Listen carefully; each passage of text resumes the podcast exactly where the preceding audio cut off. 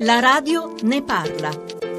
Sono Fabrizio, imprenditore agricolo di Acireale, provincia di Catania. Gradirei si approfondisse il tema del rapporto tra sviluppo economico ed efficienza della pubblica amministrazione particolarmente quello che intercorre tra competitività delle imprese ed erogazione dei servizi pubblici. Un esempio diretto riguardante la viabilità. Abbiamo subito dei danni a, a seguito di forti piogge, difficile quindi il trasporto del, del, frutto della nostra produzione, non si è ben capito a chi rivolgersi perché eh, l'ente o aveva mancanza di risorse finanziarie o piuttosto non era quello competente e alla fine abbiamo dovuto in qualche modo fare da noi.